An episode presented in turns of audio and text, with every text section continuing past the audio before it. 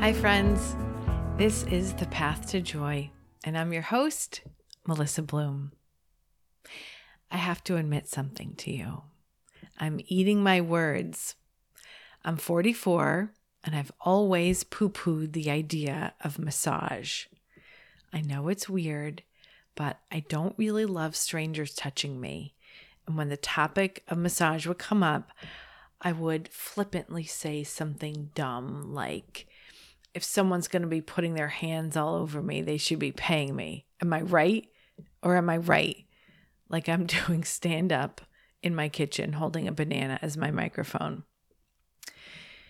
I've had a couple massages in my life, but recently I had the best massage I've ever had for 90 minutes.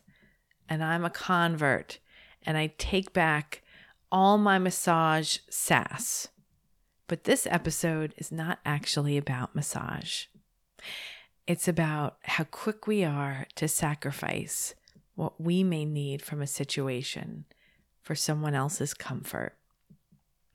We can be gracious without ignoring our own needs. So let's get back to the massage.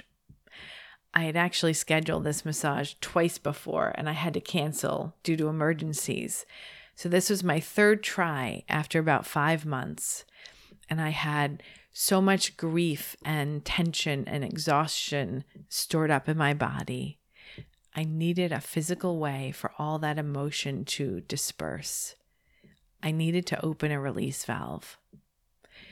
The masseuse was a lovely woman. She had such a kind, compassionate energy. And when we first started, I told her I might cry and of course, she said that was fine. She offered several times that I could talk. And this is my downfall because I often feel compelled to talk to make people feel comfortable. That is what I do for a living. It's in my DNA. I am curious about other people and I want to know more about them, which is a great trait, but not when you want to have an alone experience. It took quite a bit of self talking to to not fall into my pattern of asking a bunch of questions and making this massage experience, which I so badly needed, about someone else. And this guilt around not making generous conversation was entirely me. The masseuse had no expectation of that. She was wonderful. It was a me problem. This is not a habit we all have, but a good number of us. Even in a situation where it's entirely about us, we have this impulse to make the other person feel comfortable. And that is the conundrum.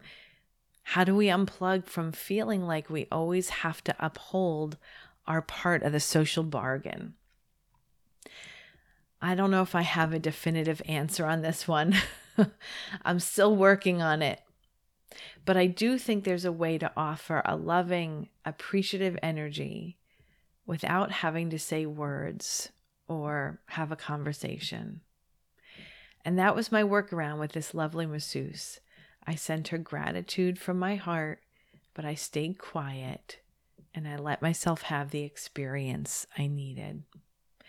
It felt strange, when the massage was done, I almost felt like I needed to explain my silence, apologize for it, make sure she didn't take my silence personally.